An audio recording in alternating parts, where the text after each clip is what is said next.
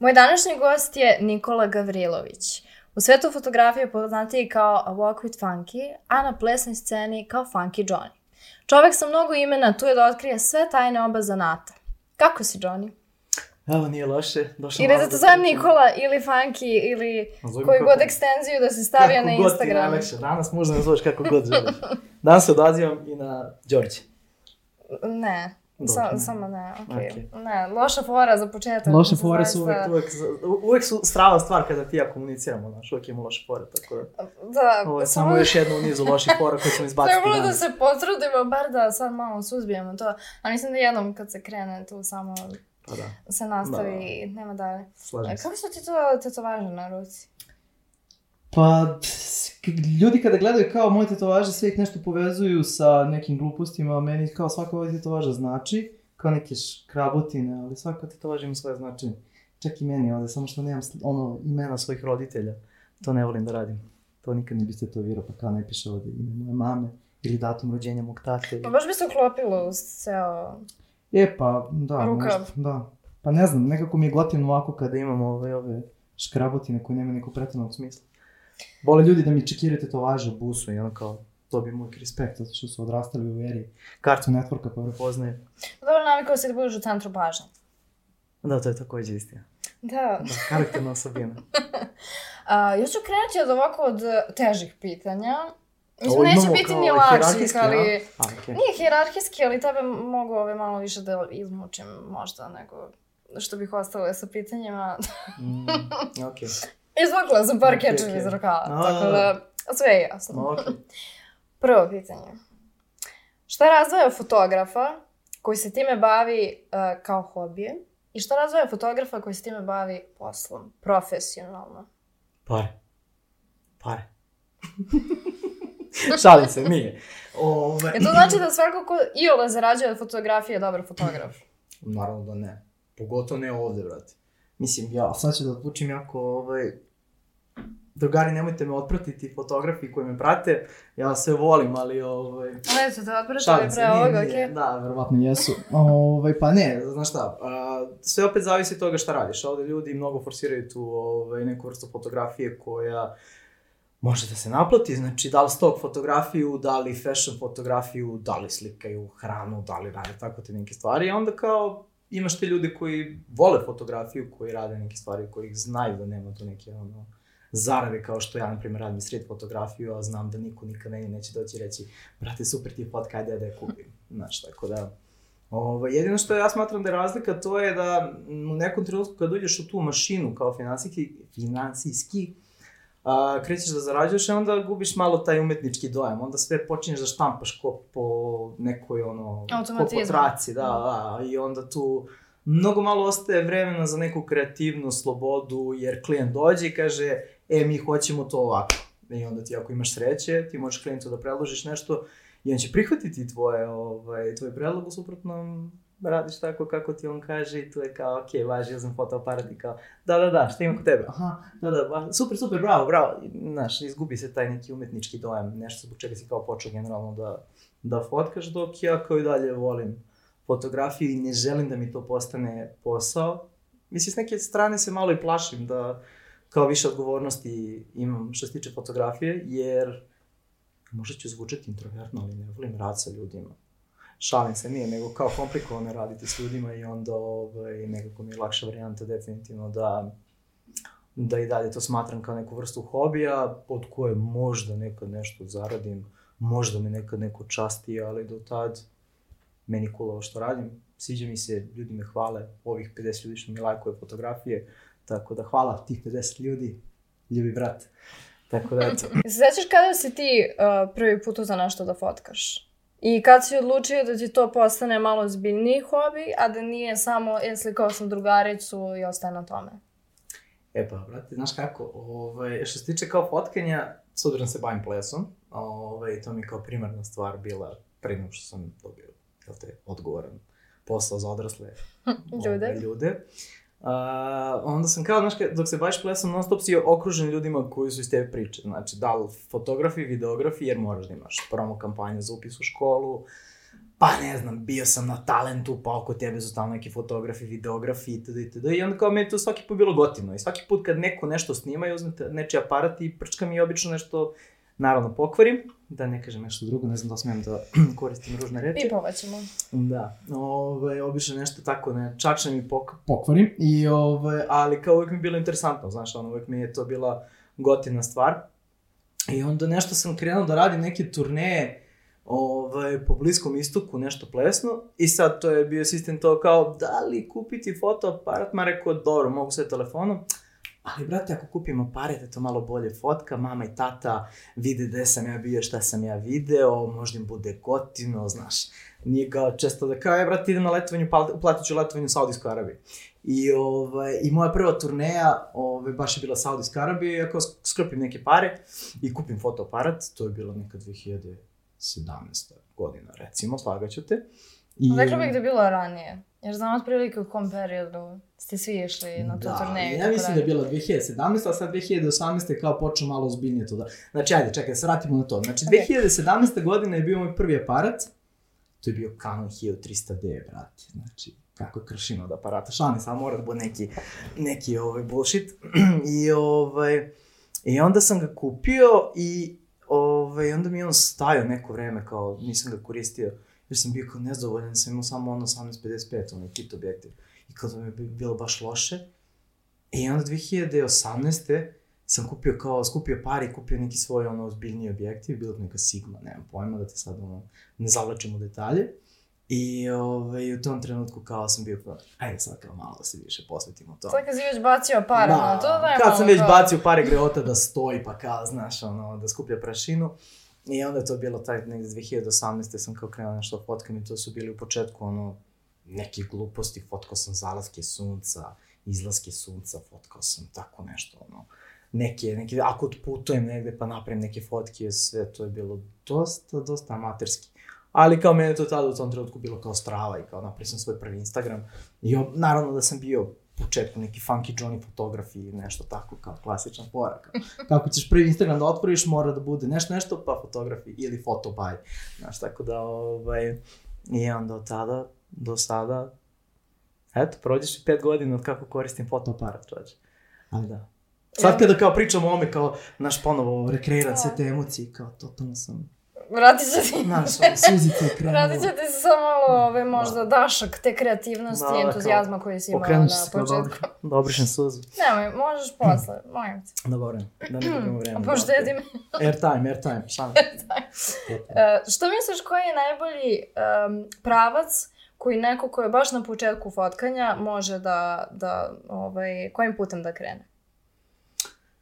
Eh sad, Sad, nemam pojma, svako ko kupi fotoaparat u 90% slučajeva kupuje da bi pokušao da živi od toga. Znači, kao, ja kupio sam fotoaparat, Da, to je nekako se... preddefinisano. Sviđa mi, mislim, ranije je to bilo drugačije. Ranije kupiš fotoaparat i fotkaš šta god ti potpane pod ruku. Mm -hmm. Sad ljudi kupuju ono skupu opremu, uzmu, uzmu ulože par hiljada evra, kupe dobru opremu i kao šta će rade, odmah vrate ulete u neku priču. Naravno, ovde i jako ljudi misle da je malo tržište i kao nema, ono ima previše fotografa za tako malo tržište, nije, ima stvarno ima posla ko hoće posao, ali ovaj, opet nisam ja neko ko je kao kompetentan da kaže tako nešto, jer opet ja i da, i danas sam nakon pet godina i dalje ne znam šta me zanima i dalje bi nešto novo probao, jako kao ne znam, ono, moj kao main stvar kojim se bavim kao je street fotografija i radim portrete. I onda kao u nekom trenutku mi dođe da bi radio, ne znam, fotkao bi kola, totalna randomica, pa bi kao fotkao hranu,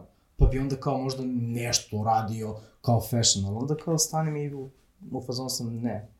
Tako da svako ima neku perspektivu zbog čega počinje i šta mu se svidelo i znaš ono koji je razlog zašto počinje da, da fotka i koje ono fazom mu odgovara sad. Opet to sve varira ti kreneš zbog jedne stvari i završiš totalno druge stvari i znam milijardu primjera koji su ist, ist, ono, baš iste priče. Tako da, nemam pojma. Ima sve to svoje, neko, neki svoj put, svako neki svoj put. Znači, svoj omiljeni pravac je street fotografije. Pa ajde da kažemo da me, da u posljednje vreme baš, baš vozi street fotografija. Uh, šta planiraš da radiš sa tim? ništa od te. To je omiljeno pitanje. uh, pa ne znam, ne planiram ništa, kao jednostavno, neozbiljan sam jako, znaš, to je, to je možda moj najveći Pa ne problem. treba da govoriš kad Pa znam, ali neozbiljan sam, znaš, kao ljudi kao rade street fotografiju, onda planiraju neke izložbe i planiraju neke stvari kao te vrste, ja kao to, ne, nemam, nemam perspektivu kao šta bi, na šta bi to moglo da izađe. Znaš, da li bi odradio neku izložbu, da li bi odradio, ne znam, ono, i štampao fotke ili bi, baš nemam neku, ono, neku perspektivu. Em, Ako mi se desi da se probudim jedno jutro i kažem, brate, mogu bi napravim neku, ono, public ono, showcase svojih fotografija uradit ću to, ali do tad samo ide mi fotka, ide mi fotka, ide mi fotka, samo štampa. Ne znam zašto uvijek sam mi pričala o tome, zamislila sam online izložbu, ali online u smislu 360, prolaziš kroz prostore, Dobro. posmatraš slike na, to fotke na, na zidovima i onaj 3D model ceo. Više sam te zamislila u tom nekom pravcu nego offline. Da li ti znaš koliko košta da ti neko to napravi, brate? ja nisam razmišljala trenutno o tome, meni se... Treba da budemo samo ekonomični ovde, znači poenta je da budemo ekonomični. Šalim se, nije, ovaj... U, i onda pored fotki uh, stoji ovaj murali, neki taj fazon, onda se poveže onako sa hip-hop scenom i onako sve... Pa dobro, nije to daleko od... Funky festival. Realno, kao napravim svoj ono, online 3D, šta? Da, 3D To. event, Da, da. da, ok, to predlog za neku saradnju. O, Imaš da. neke, a ok. Mislim, ne znam da, da radim 3D modeling, ali... Nema veze, imaš neke ljude koji mogu pozvati moje ljude i... Imam ja. Ok, skontit ćemo nešto, da, lagano.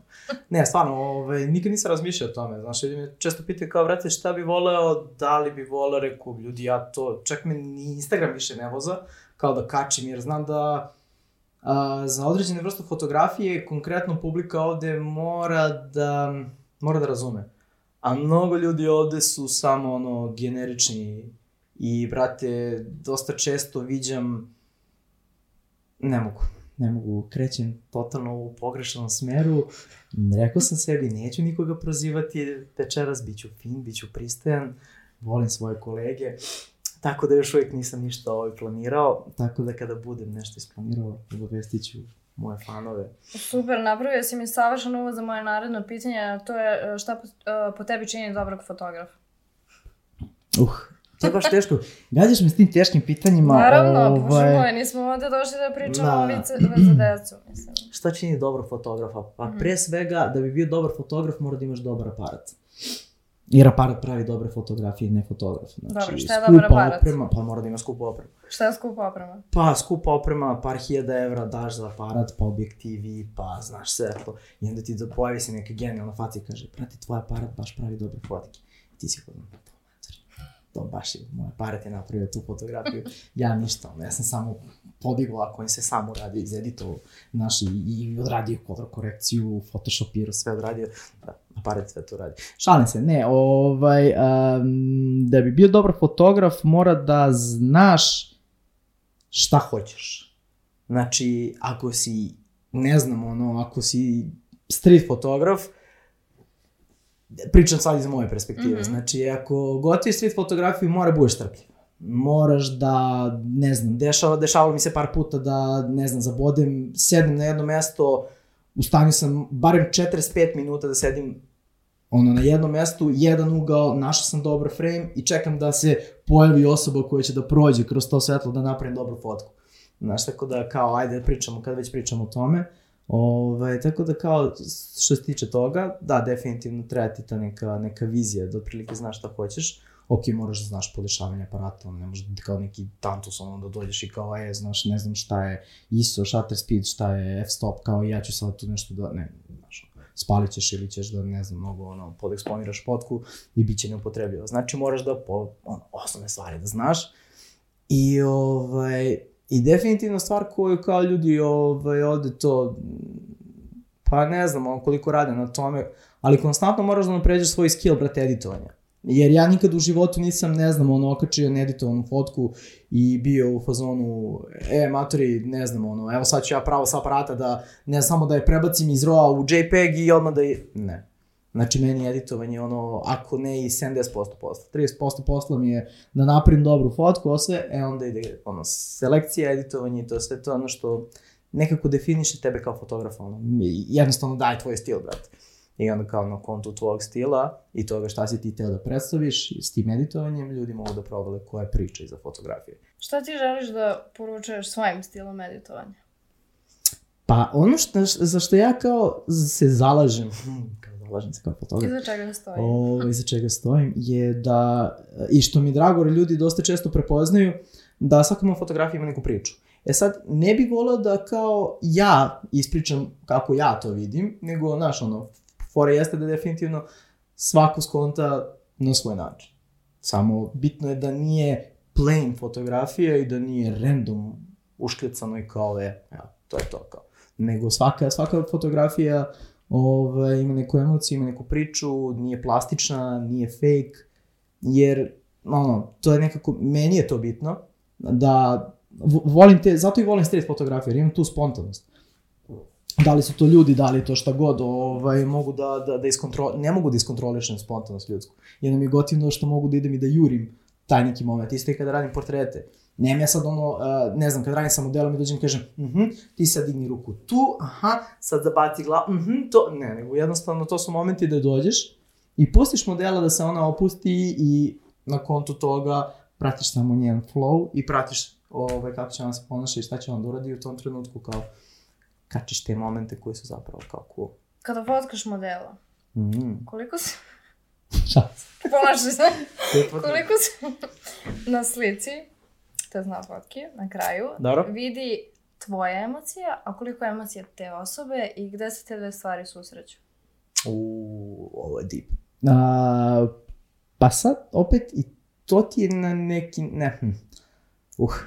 Da nisi zbunjen. Da, ja sam se malo zbunio, o, znaš, ono kao, došao sam kao ovde sa nekim očekivanjem, neki, znaš, kao zezanje pitanja, međutim ti ideš, brate, baš u, u kor. A, nisam se dovoljno pripremio za ovo, nisam dovoljno dobar, fo- nisam dovoljno dobar fotograf. Znaš, kao, dovoljno dobar fotograf bi imao već priču za ovo, znaš, već bi došao kao, fokusim, pa znaš, kao, mi tu, znaš, mi pokušamo tu, fokus na, šalim se. Um, Ne prihvatamo ovde isfiltrirane priče, tako Da, da... pa nema filtri, ne, nećemo to radimo ovde, nismo u tom fazonu. A što se tiče modela, sve što model, mislim, ja sam neko ko voli da, ko uvek u svakom modelu vidim nešto što mi je zanimljivo. Znaš, ne vidi to svako, jer nekome ko gledamo fotke kao, pa okej, kao cool su fotke, ali kao devojka ništa spe... Ne, brate, meni svaka osoba s kojom sam radio ima nešto što je meni bilo gotivno i nešto što mi se svidelo kod, kod, kod, uglavnom, pošto uglavnom, ajde se ne lažemo, fotkom više devojke, znači uglavnom kod devojke, kod tih devojaka, postoje, da li je to neka harizma, da li je to neka energija, da li je to, ne, da mi u nekom trenutku, samo sam video nešto kad sam ja pogledao, rekao, ok, mi moramo da radimo nešto. Ove, tako da, čim sam ja tu osobu pozvao i bio pozvano, ajde da radimo, na kontu toga sam, ima to nešto. E sad, ono, to svaki put, svaki model ima to nešto što donese na, na fotkanje, a ja nekako smatram da moju emociju i moje nešto lično donosim kroz to editovanje. Da li su to, to jest opet zavisi od stila fotografije, da li je to, nek, da li to nešto kroz senke, da li je to, a, nemam pojma, ono sve zavisi od, od momenta. Znači, zavisi mi kompletna organizacija fotkanja, znači da li će to biti prirodno svetlo, da li će to biti zalazak sunca, da li će to biti uveče pod, pod ne znam, nekim noćnim munjama, ili će to biti a, rano ujutru, ili će dok je napolju tmurno, znači sve, svaki deo dana, svaka, svaka, a, svako fotkanje ima svoj svoj neku čar. E sad, opet je to, znaš, ne, i nekako se sve to poklopi lepo. To je to, to je ta neki moment kada mora se... Žuž. Tako je, sve mora nekako da se lijepo sprčka i to je cela priča. A da li onda možeš da kažeš da je neko ko kači fotke na Instagramu i slika sa najnovijim telefonom i misli da ima fotografski profil, da li je ta osoba fotograf? Mm, To je jednostavno, svako može promeni ime u fotografiji. Šalim se. Ne, Pa mislim, ne, nekako je to, brate, postalo previše sad. Od, od, ajde kažemo, to se ja sprdam sa kolegama, da svaka druga osoba je posle COVID-a postala ili fotograf ili DJ. Što u neku ruku i jeste tako. Ali kao ne kažem da ne treba da rade to i sve to, ali da bi, ja, meni je trebalo neko vreme da ja otvorim svoj Instagram profil da bi ja kao izbacio foto neki ono sadržaj koji sam imao ili da jednostavno pripremim i do tad dok ja nisam, mislim ja sam tako generalno i u plesu i sve to, dok neke stvari ne dovedem na neki nivo za koji smatram da je dovoljno dobar, ne želim da ga prezentujem ljudima. Znaš, ono, ok, imam fotoaparat i šta sad ja, kad čim sam kupio fotoaparat, ja sam automatski postao fotograf. Nisam. Znači, moraju neke stvari da se jednostavno poklope, da ima smisla. I onda, nemam pojma, nisam ja osoba sad koja mogu da dođem i da branim ljudima, ja znaš, ti si kao fotograf, da vidim šta si radio, ovo su ti loše fotke, znači ne smeš da budeš, mislim, svako ima pravo da radi šta hoće, ono, ja sam, ja nisam fotograf, kao ja sam ovo funky šalim se, nije ovo sad bilo, jo, cringe. Ovaj, Tako da ne znam šta bi rekao. Neke stvari jednostavno trudim se da izbegavam, zato i ne pratim puno domaćih fotografa i ne volim da se mešam sa, da, nije kao da ne volim fotografe, nego jednostavno uh, radim tu stvar zbog sebe i ne radim da bi se s nekim družio ili nemam pojma šta, i da kao shodno tome ne gledam previše šta ko drugi radi. I onda ne znam ko kakve fotke pravi i ko sve danas može da bude fotograf i prihvata neke stvari. Da, sigurno da mi nije gotivno kada vidim da je neko radio kampanju za nešto, onda pogledaš fotke i ti se pozvano, brate, šta je ovo? Znaš, ali opet, verovatno je postao neko drugi kome je njegov rad bio gotivan, koji je njega angažao da odradi tu kampanju i mislim, znam milijardu takvih situacija I onda sad ja da pričam ko je reprezent da bude fotograf ili nisam ja baš. Da sam dublje malo u toj nekoj komercijalnoj priči, u, pa verovatno bi ja ono, prosipao neke ono, stvari, po, mislim šalim se ne bi pljuvao, ali ovaj, da, definitivno bi imao svašta nešto da kažem, ovako se držim uzdržan, zato što kao nisam dovoljno, dovoljno svemu tom, kao jako mi prati 2000 ljudi, kao to je šanse, kao organic reach. Organic, isključivo. Da. Ove, ovaj, kaže da nisi dovoljno u tome ili šta si malo pre spomenuo već.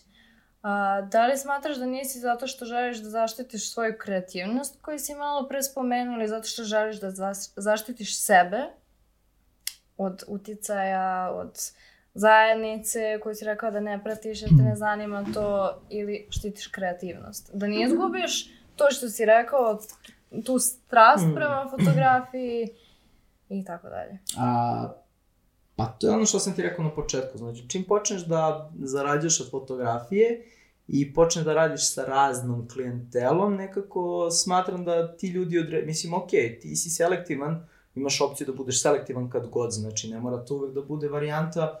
Da sad ja hoću da prihvatam posao od pere lazimike žike, razumeš, ono da bi samo preživeo, a, što to je kao gotivna stvar, jer kao kad si fotograf u 99% slučajeva si freelance i možda biraš posao, uh, ali opet kažem, ljudi nekad idu u ekstreme da, mislim, dosta ljudi ono, prihvata koje kakve poslove, iako nije neka njihova, ono, neka uža specijalnost, ali kao treba im kinta i onda ajde da radimo sve živo. Meni je to nekako trošenje kreativnosti trošenje energije na pogrešne stvari. I onda se u nekom tom ovaj, momentu totalno, totalno gubi taj moment kreativnosti. Jer zamisli, ono ti kao sad, ne znam, nikad u životu nisi fotkao hranu i ti će sad kao, e, kako to sad ja da radim?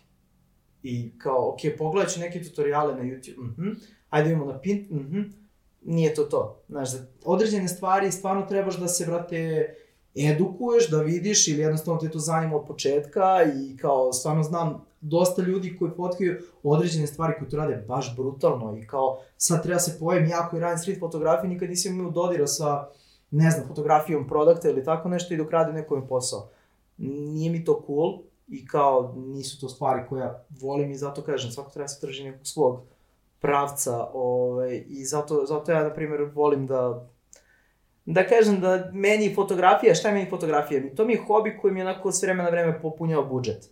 Jer kao imam posao, a volim opet, znam da neću od street fotografije zaraditi. Ok, od portreta možda nešto, na kontu tih portreta možda uleti neka, ne znam, ono, neki posao vezan za tako neke stvari koje su bliže portretima, sad da li je to neka kampanja za neki, ne znam, nakit ili nema pojma šta. Ali, ovaj, ali sad ja da se grabim za bilo kakvu vrstu posla, mm, ne nikad ja neće biti u tom fazonu, kao uvijek ću gledati da, da to bude neka moja vrsta hobija s kojom tako, eto, ono, mogu nekad da zaradim neku kintu, ali i dalje mogu da biram šta ću da fotkam na način na koji se meni fotka i da niko ne može da mi kaže da ja to radim loše ili šta god. Mislim, i kada kažu da radim loše, vidi druže, stvarno me ne zanima. Ono. Tako da, ovaj, i da, recimo da štitim svoju kreativnost. Znaš, ono, rizikujem zaradu zarad Kreativnosti. kreativnosti. Rekao si mi da ti jedan strani fotograf prokomentarisao stil fotkanja. Pričaj nešto više o tome. A pa dobro, sad to je, to je bilo davno, to smo se dohvatili te priče davno, ali kao stvarno imam neke ovaj... To je kao, aj kažem ono, ljude na koje se ugledam, aj kažemo stil njihov mi se sviđa mm. -hmm. i kao taj jedan od njih je ovaj, taj Ambatica, mislim da je on švajcarac ili austrijanac recimo. I ovaj, ja odradim neku fotku bez veze i kao, ne znam da li sam iskoristio neki hashtag koji on video i bacio komentare kao, nek mi ladno komentarisuje kao, rekao je kao stra... I onda smo kao razmenili koju po, ono, fotku, to je fotku, bože, poruku, kao na, na Instagramu, lika prati ono, ne znam, 300.000 ljudi ili kao se dopisao sa mnom i kao, aha, da, možda ipak radim ove stvari kako treba, znaš, kao, možda kao, to, to mi kao bio ono moment, kao, brate, možda zapravo kao radim kako treba, pošto sam jako samo kritičan generalno, Ne vidi se. Da, ma da, to, to savršeno dobro krijem, znaš. Ove, ili kad mi baci taj komentar, rekao, wow, sad kao mogu, mislim, generalno mrzim idolo poklonstvo, ali kao, taj lik mi je stvarno bio, aj kažem, neka vrsta, ono, role model lika kada sam počinio da radim portrete i, ono, dosta, njegov stil je sličan mom, kao ne kopiram ga, ne bajtam, šalim se, ali, ovaj, i onda kad sam kao došao do tog momenta mi je bilo kao strava jer sam bio u fazonu, znači da neke stvari zapravo radim dobro i da neko ko je neki reprezent je to primetio.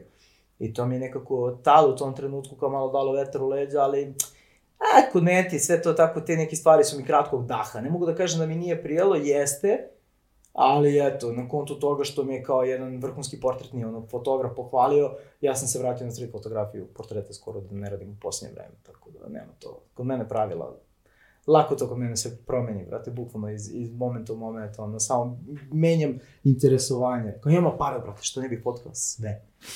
Tako To da. znači da tvoje unutrašnje trenutno stanje utiče na to šta je ispred tvog objektiva.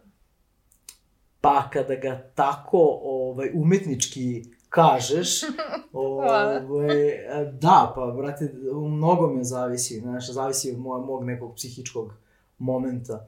Jer, kažem, ono, dosta često me mrzi, generalno kada radiš portrete, mislim, svako ko, ko ima bilo kakvog kontakta sa nekim modelima, koje nije plaćena kampanja, nego radiš kao za sebe i za svoj portfolio, ili lupam svoj portfolio, ne portfolio, ono, ne, ne gledam to na takav način, ove, zahteva neku određenu dozu organizacije i onda trebaš ti angažovati, to jest trebaš se organizovati s tom osobom, a, trebate zakazati, pa ne znam, njoj ne odgovara taj dan, a tebi odgovara jer si tad free, jer naravno imam i posao, pa kao moram da se uklapam shodno poslu.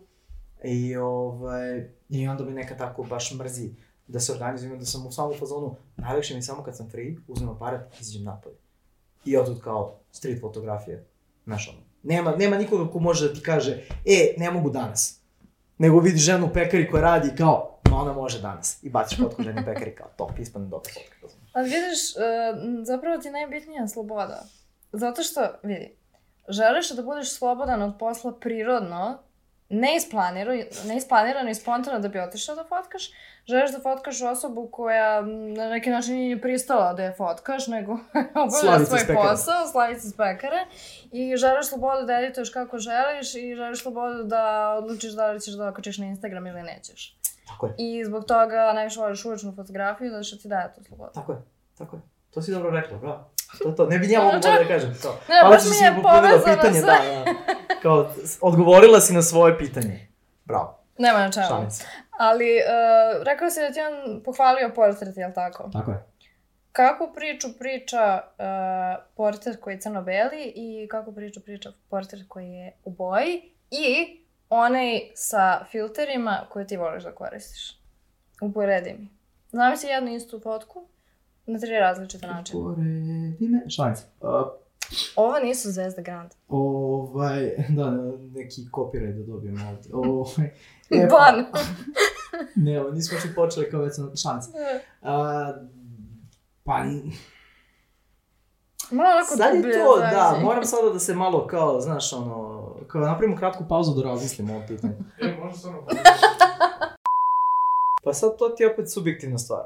Znaš, svaki fotograf ima svoj neki fazon koji gotivi, sad da li je to da fotka u boji, da li je to da fotka crno-belo ili da ne znam, koristi neki edit na kontu, ne znam, filmski boje ili tako nešto, sad sve to opet i to je individualna stvar za mene. Kada radi fotke crno-bele, nekako mora da ima posebnu neku emociju. A, dosta crno-bele fotke kada radim, to sad sam počeo primenjujem malo u street fotografiji, da, da mi ove, više fotke budu crno-bele. Ja sam ranije sve radio u boji, jer sam kao baš volao da se cijam oko toga. Meni je, ne znam, ono, pravljenje edita za fotku bilo najbolja stvar ikada, jer sam bio u stanju da sednem i 45 minuta samo da ono, tweakujem, brate, sitne stvari, kao, ok, sad ću zeleno da prebacim na ovu stranu, o, mm, da ću malo magen, da ubijem, e, ovdje ću znaš, ono, to je bukvalno moglo da traje sat vremena sigurno da ja ove, napravim kao neku ove, selekciju boja koja meni odgovara za taj neki mood. A, a onda sam počeo posljednje vreme malo da editujem kao crno-belo, i nekako mi izgleda onako strava, izgleda mi, a ne znam, brate, izgleda mi nekako, izgleda mi retro, ne znam zašto. Mislim, uh, Crno-belo, logično. Da, da, pa ne, to je kao jedan od gotivnih fotografa koje, koje kao volim što se tiče tih nekih stvari, ove, street fotografije i kao te, ovaj, tog nekog social momenta koje je fotkao to Sebastian Salgado. Dosta njegovih fotki koje su ono baš bile, imale i neki impact su bile crno-bele. I onda kao svaki put se vratim kad imam neki moment da vidim da je fotka dobar moment, da ima, ima to nešto, obavezno prvo što uradim prebacim u crno-belo. I ako vidim da je crno-belo leglo, pff, to je to, kraj. Leglo je kao kec na deset. I onda je kao, zavisi mi od emocije i toga kako meni to u tom trenutku izgleda. Kada radim portrete, opet je malo drugačije. Volim boje, volim te neke isprene tonove, volim više da mi budu topli tonovi i opet volim dosta da ne previše, ranije sam mnogo više nego sad ubacivo to grejna.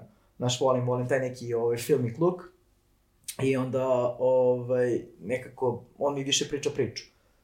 Na, nekak, ne, ne znam, s, s, ne znam kako bi ti objasnio moj pristup tome, nekako je sve moj, mojoj glavi istripovano, što se tiče toga. I kad vidim fotku, uh, neki raw materijal, otprilike znam šta ću ja da radim sa tim. Kada vidim scenu, znam otprilike već napred kako ću ja to da editujem.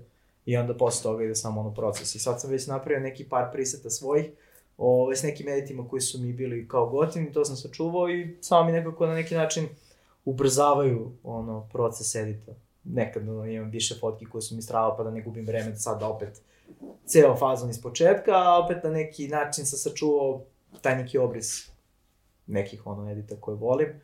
I onda samo, brate, primenim preset, tu malo namestim šta treba, senke, crno, belo, da li ću dubi clarity, da li ću malo saturaciju, šta god, bukvalno minimalno i pičim dalje.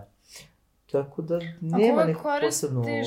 ako uvijek koristiš iste prisete, što kažeš da u većini slučajeva imaš taj neki isti stil, uh, da li smatraš da u nekom momentu zapravo onda oduzmeš od neke fotografije zato što koristiš nešto što je predefinisano i možda ni ne možeš da vidiš najbolju verziju te fotke zato što si navikao da vidiš kroz određenu, određeni filter? Pa, znaš šta, ja mislim, mm, preseti meni stvarno služe baš kao to. Mislim, jeste da te boje i to što sam već unapred ustanovio kao neke ono, šta god, selekciju boja ili kako god, nekako definiše moj stil. Jer kao, to su te neke, ne- neke boje i neki, neki, neki momenti koji su meni strava i opet kažem, jako primenim jedan preset, apsolutno postoji opcija da to se izmodifikujem na licu mesta tako što vidim šta mi se sviđa, šta mi se ne sviđa i samo malo ispomeram slajdere i dobijem opet taj neki moment koji je u mom fazonu, znači opet je to neki moj stil, znači nisam sad pravio neke nove stvari izmišljao, nego opet ono, zadržavam svoj fazon, samo eto malo još modifikujem i opet kao imam, imam to nešto svoje, znaš ono, jer već kada kada ustavim svoj stil, sad kada ga već ono, posle par godina, jer sam na tome možda čak i najviše radio, na toj nekoj definiciji svog stila, da ono, par komentara koje sam dobio, to su mi ono najve, najveće pohvale ikada. Brate, scrollam ovako Instagram, pogledam fotku i znam da je tvoja. To mi je najveća pohvala. Ne ono kao kidaju ti fotke, ludilo, kakve si foto. Ne, nego, znaš, ono, kad ljudi scrolluju, scrolluju, brate, ovako sad da stanem i vidim fotku, ja znam da je tvoja. Rekao, to je to, brate, ovde si me pogodio, znaš, koliko mi prije taj komentar. Tako da, ovaj, kažem ti, ono, čim sam došao do te neke granice da znam šta mi se sviđa šta volim, ostalo su samo nijanse i kao, to je to. Ne menja meni prisad kao ceo taj vibe, samo jednostavno ga prilagodim sebi na već moj definisani stil. Ajde malo više da pričamo o kreativnom delu. Pominjali smo, ali ajde, Ajde. Ajde, vozi. cenzura. Da, da. Ali ajde ove malo više da ti ispitamo u tom pravcu. Uh, jel možemo zajedno da razbijemo mit o tome da umetnici najbolje stvaraju kada su tužni i depresivni? Ili se slažeš sa tim? Zašto da i zašto ne? Pa ja nikad nisam ništa toga povezivao sa svojim psihičkim stanjem u tom smislu. Što više nikad nisam bio depresivan, ne znam kako to izgleda, ali kao okej, okay, verujem da je to sad ono problem. Laž, okej. Da, ne, ne, ne, ne, pazi, znaš šta, opet sad možemo da odemo u dubiozu šta ljudi smatraju da je depresija, ali ove, mislim da je sad to već malo kao izlizana reč, depresija, anksioznost i te neke stvari, ono. Ali, To definitivno. a, s, nikad nisam radio nikakve stvari na kontu tih, tih emocija. Znaš, jednostavno, kao smatram sebe kreativcem i kao ne dam da na mene utiču emocije na takav način.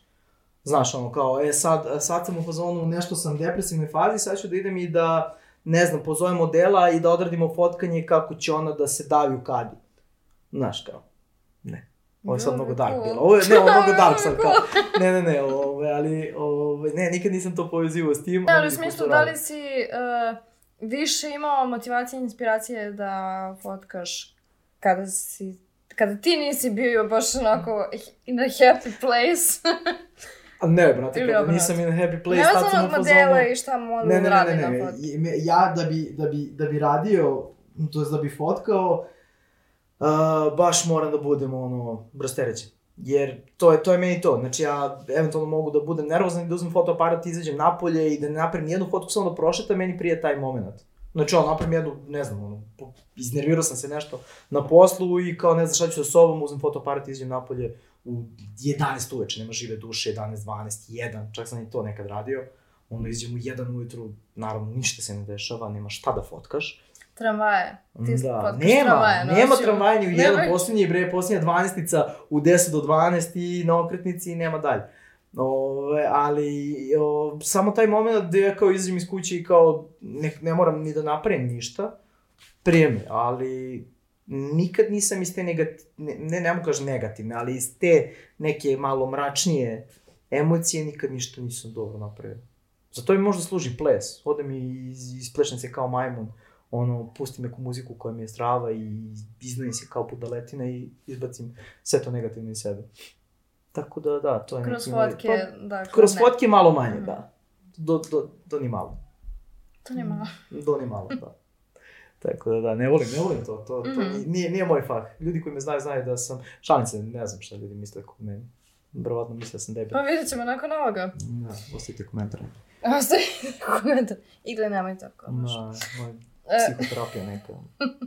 Otprilike Ja. tamo imamo i kauč i ceo taj Da. fazon, tako da se apsolutno uklapa. To, to. E, koliko misliš da se tvoje fotke razlikuju ako su slikane u dva ujutru i, i u dva popodne? A, Opet jedno malo neko deep pitanje.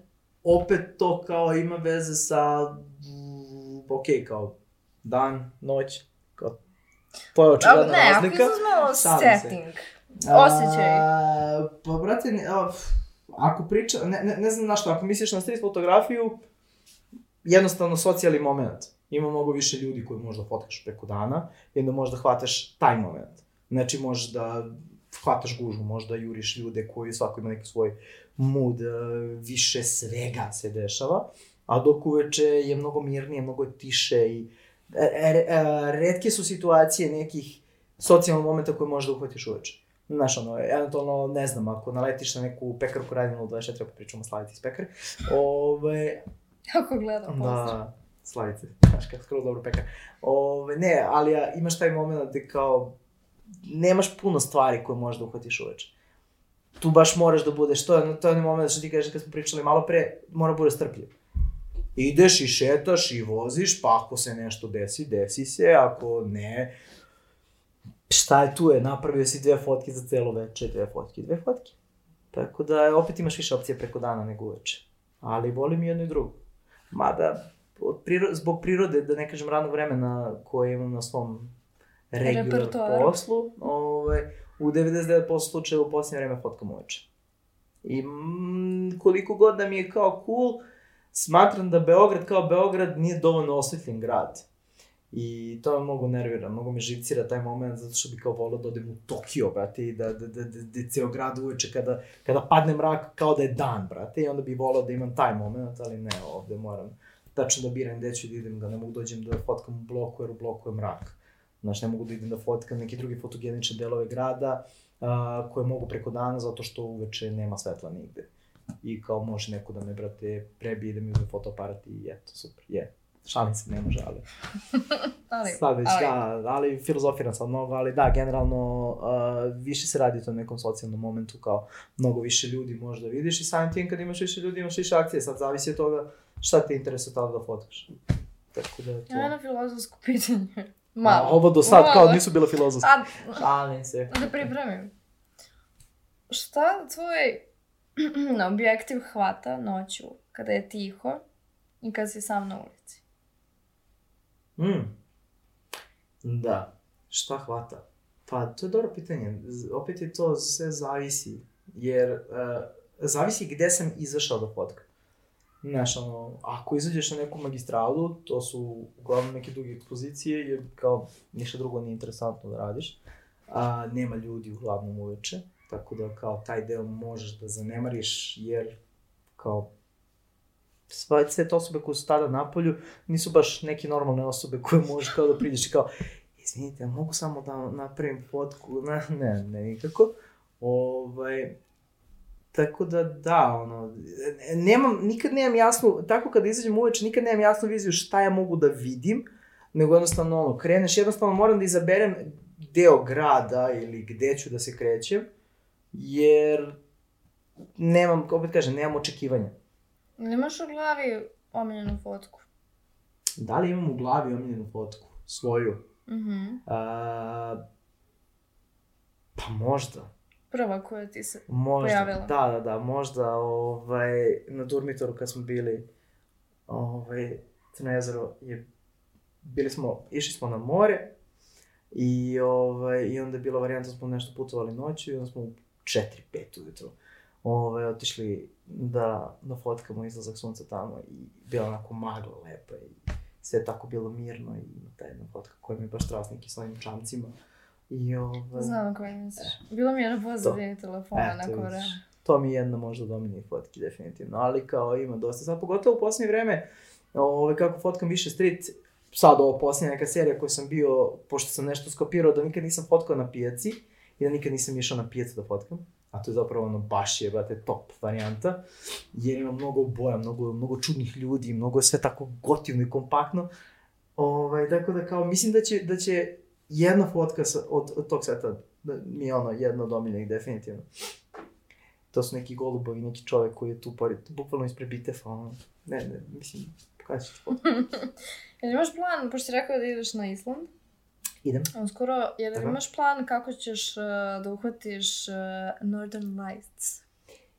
A, pitanje je da ćemo ih uhvatiti uopšte jer idemo leti. A kad je leto, manje su šanse da ćemo uhvatiti Auroru, zato što dan traje 20 sati, ono, prilike, i noći kao 4 sata plus, vidjet ćemo. Mada kao sad pada sneg na Islandu, iako je april, kraj aprila, početak maja, tako da sve može da se očekuje, vidjet ćemo. Nemam nikakav plan, idemo, bukvalno idemo freestyle. Znači, uh, mislim da će biti jedna varijanta, spavat ćemo 3-4 sata, sve ostalo smo u putu da bi što više videli, ufotkali, tako da se vrati vjerojatno umorniji nego što sam otišao na Island. Ali ono, to mi je jedno od top mesta, ono što se tiče kao bucket liste za putovanje, tako da sam baš, još uvijek nemam osjećaj euforije, Mhm. Biće mi kao euforija kada budemo došli tu negde ono 15. Ovaj, a kao putujem 19. i onda će malo da me pukne kao, brate, šta mi sve treba za put, kao, treba da idem za 3-4 dana, kao. I onda će da bude haos, ali kao sad trenutno još uvijek sam do, totalno, ono, chill po tom pitanju. Pa vidjet ćemo šta će biti. Stvarno, ne znam šta da očekujemo takvog puta, ali ovaj, nema, nema, nema sumnje će biti zezanje, baš, baš žešće zezanje, tako da, biće, biće. Ne brineš se. Onda. Preko Samo da mi neko ne zabode ono Aha. prkljag ili tako neka varijanta. Ne znam na koga briga, samo da ti neko... Ne, ne, ne, kao foto oprema ide, foto ide sa mnom, ovo ostalo to, stvari, to. gaće, čarape, to, šta de znam, gaćama, cenzura. brate. Odeš na Island, par gaća 40 evra, druže, vidi, u istim gaćama, 10 dana, šta, nije prvi ni poslednji put, šans. Ne radite ovo, deco, kod kuće. Da. Pre nego što pređemo na plesni deo tvoga prelepog Oh, života, ovaj, uh, hoćeš da mi kažeš šta najviše mrziš kod fotografa u Srbiji?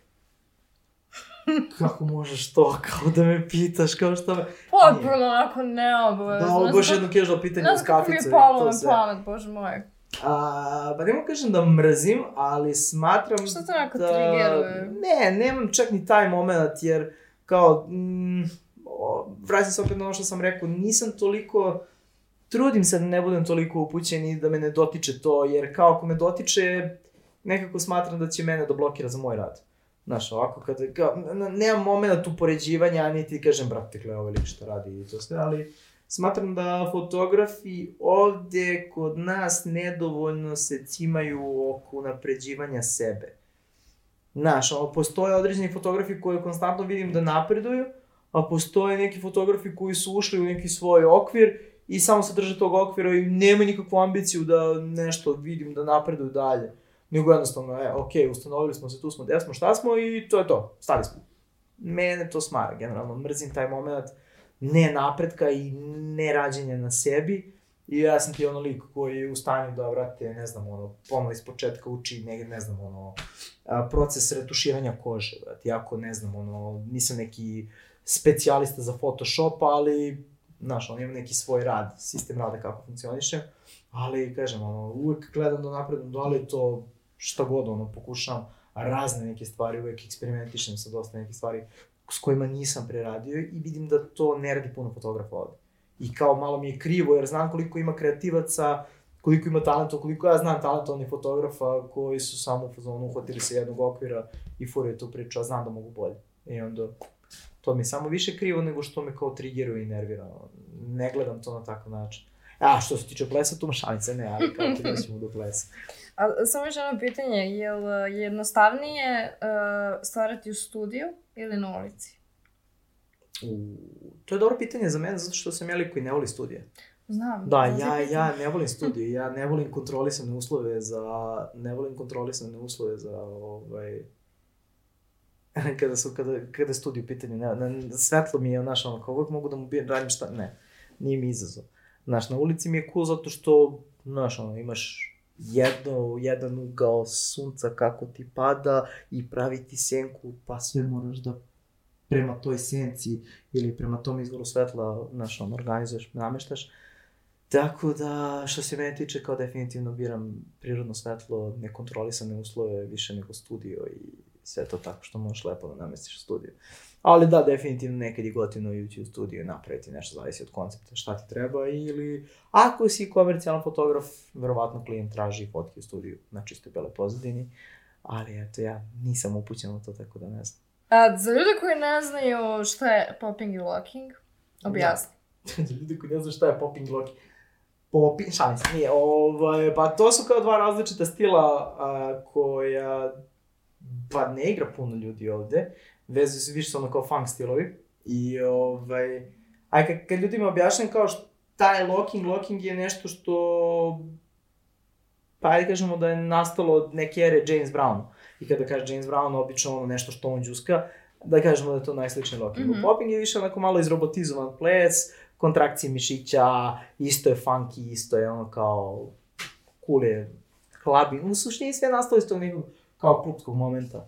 Ovaj, tako da, eto, kao popping i locking su zapravo, svi uvek povezuju to i koriste onaj izraz pop lock, a u stvari su to dva različita stila.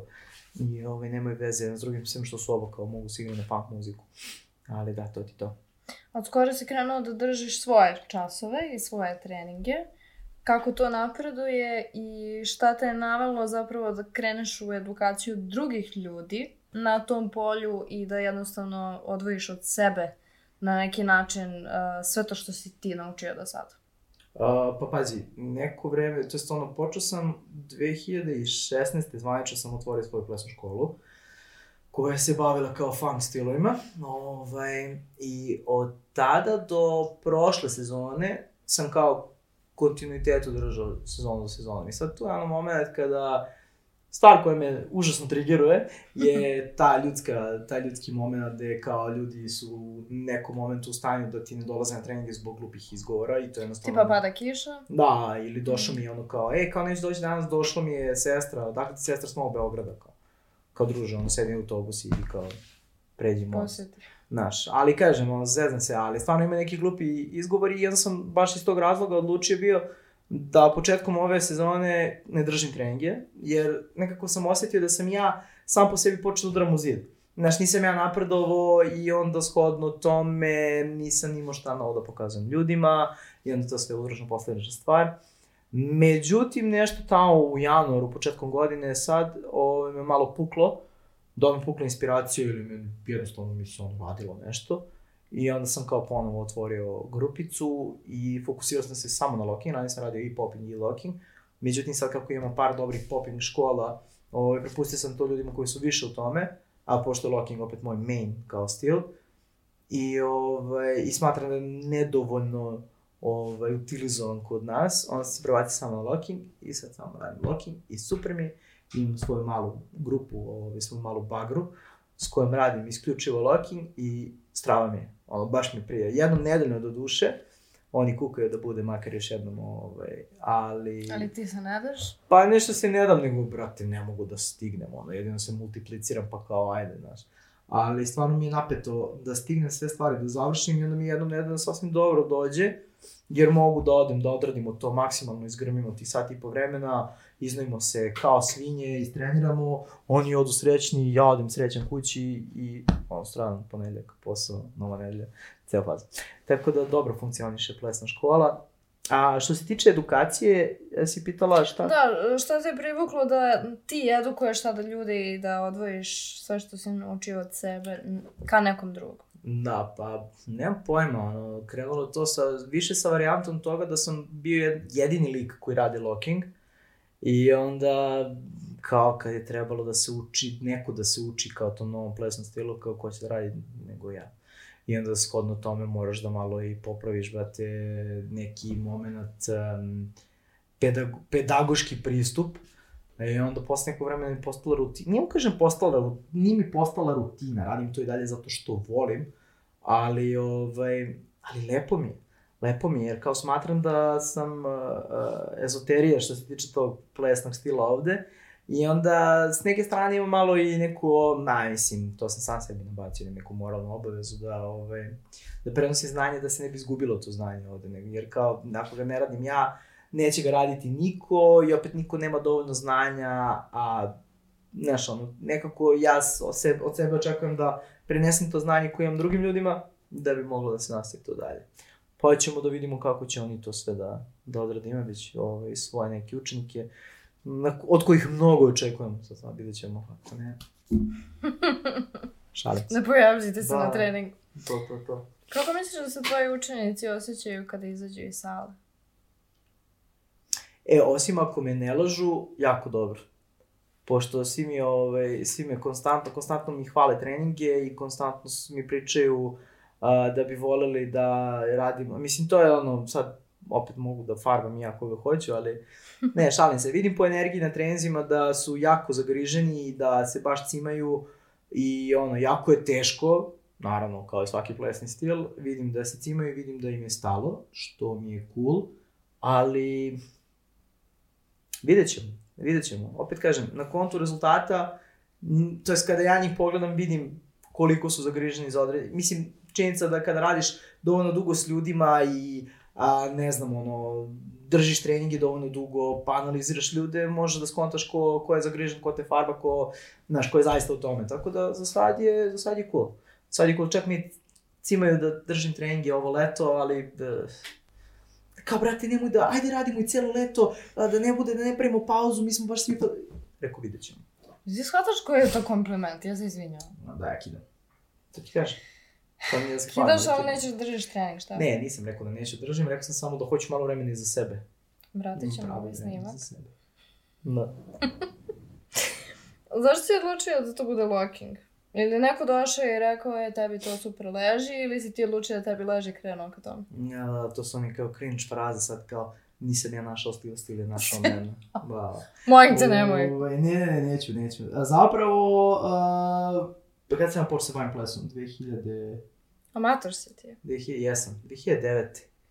2009 sam počeo se bavim plesom i to je bilo kao, sad ću spomenuti neke influencere ovde, ovaj, vidio sam Iliju Bugija, brate, kako džuska i onda se kao sve krenuo se, ono, bukvalno od njega krenulo i svidio mi se kako on džuska. I onda sam kao prvo što sam počeo da radim je Electric Boogie, za koji sam kasnije skonto da je popping. Ovaj, I to mi je bilo kao, da kažem da mi popping do dana današnjih prva ljubav. Čak i nešto istovirno. Dobro, to nebitno. Ovaj, e, onda je kao krenuo taj moment kako sam više džuskao i ne znam, bio je neki trening sajfera, nešto smo svi ulazili u sajfer, džuskali i meni je, brate, Lex, Lex koji je on osnivač tu Hot for Stage-a, rekao, brate, tebi bi strava Lego locking. Ja rekao, brate, šta je locking, ono, nemam pojma, šta je stil, kao, trenam ples dva meseca, kao, šta je locking?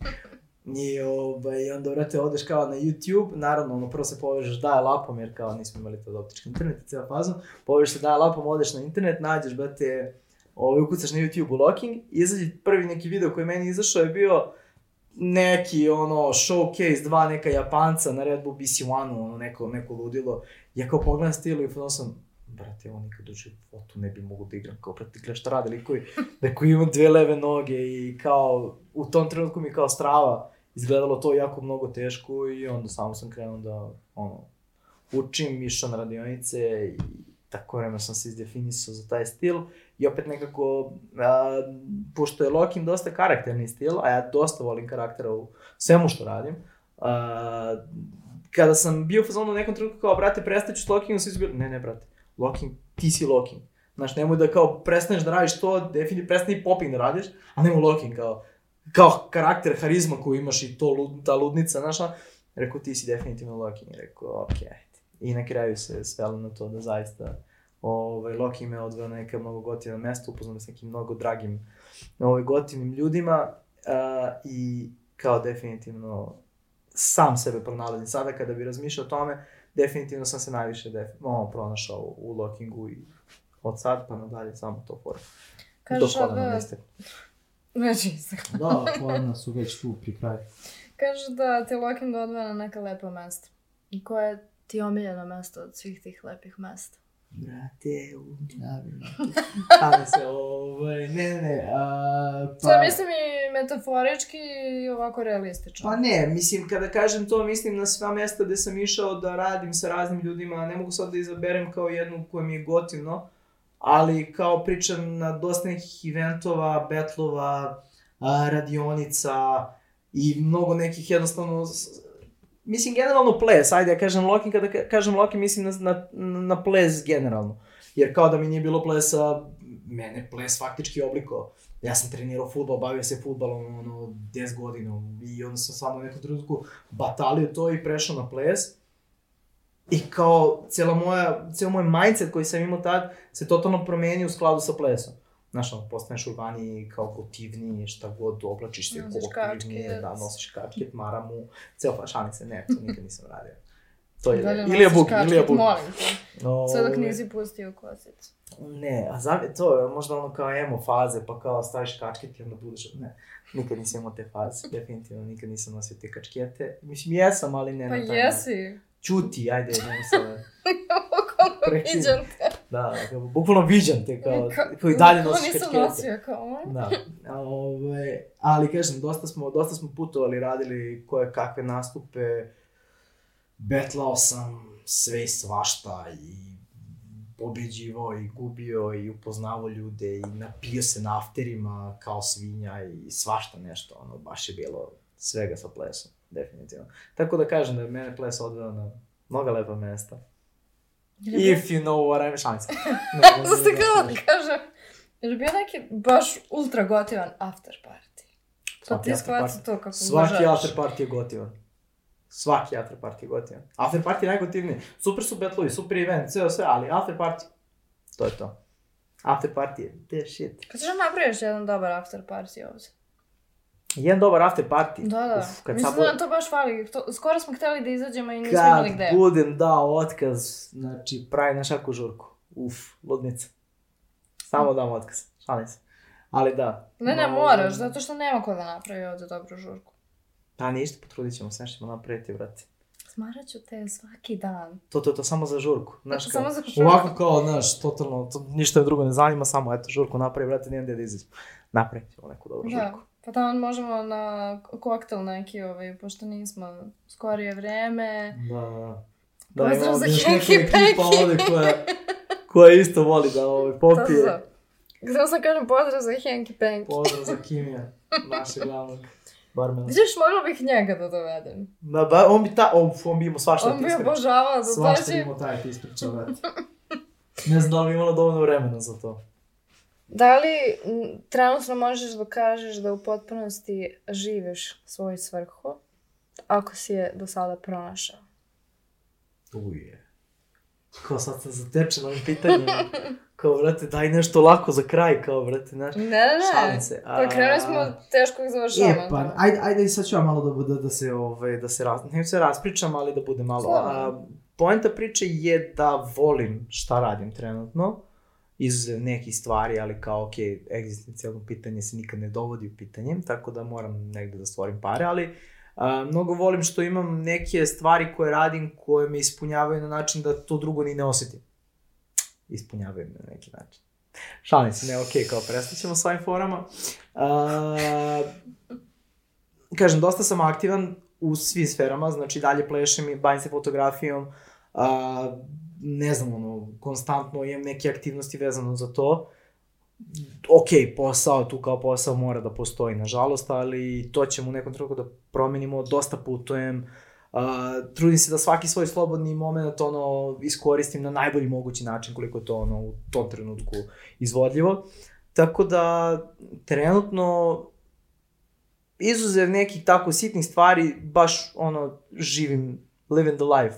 Otprilike ne mogu da se žalim, stvarno ne mogu da se žalim. Tako da nisam da sam našao svrhu ili nisam, to je opet malo komplikovano pitanje na koje još uvek ne mogu da dam odgovor, jer opet ne znam u kom pravcu će se nadalje odvijati moj život nakon nekih stvari, odluka koje sam donao koje treba tek da primenim.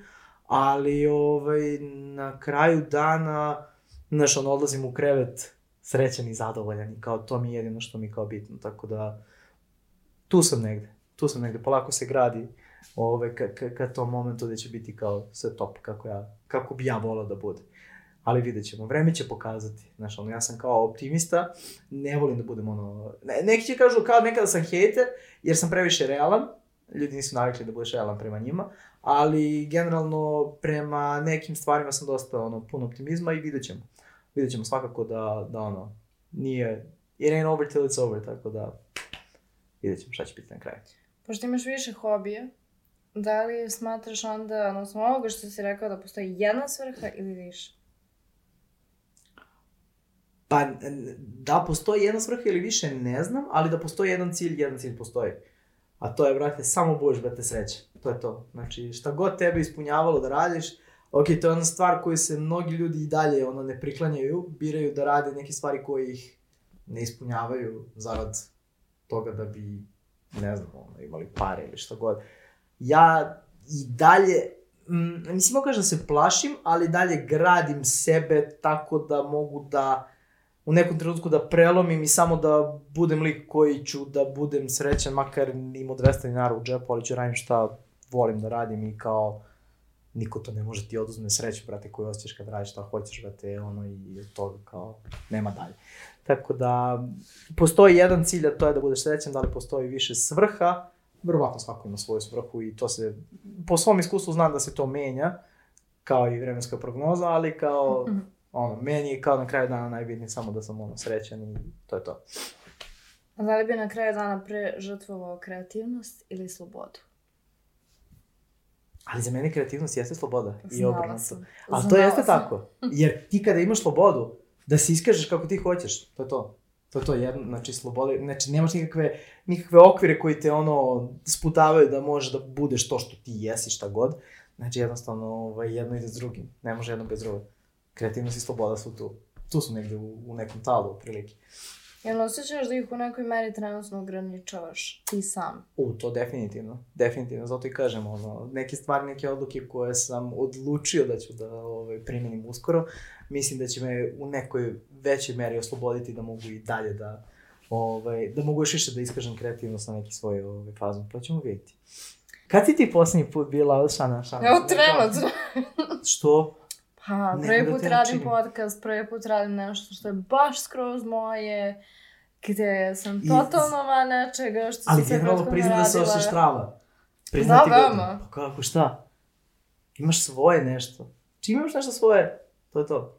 Pošto volim, eto, tako da zamolim goste da, da urade odjevnu špicu umesto mene. Ovaj, tako da izvoli, preuzmi dance floor na neki način. Plašim se.